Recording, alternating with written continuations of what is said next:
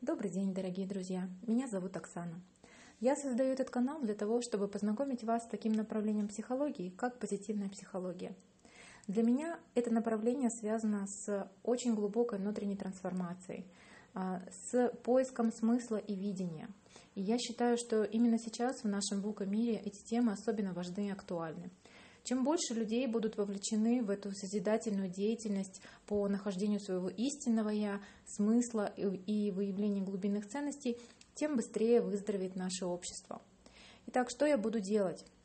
Я сама или с помощью ваших голосов в соцсетях выбираю литературу для работы.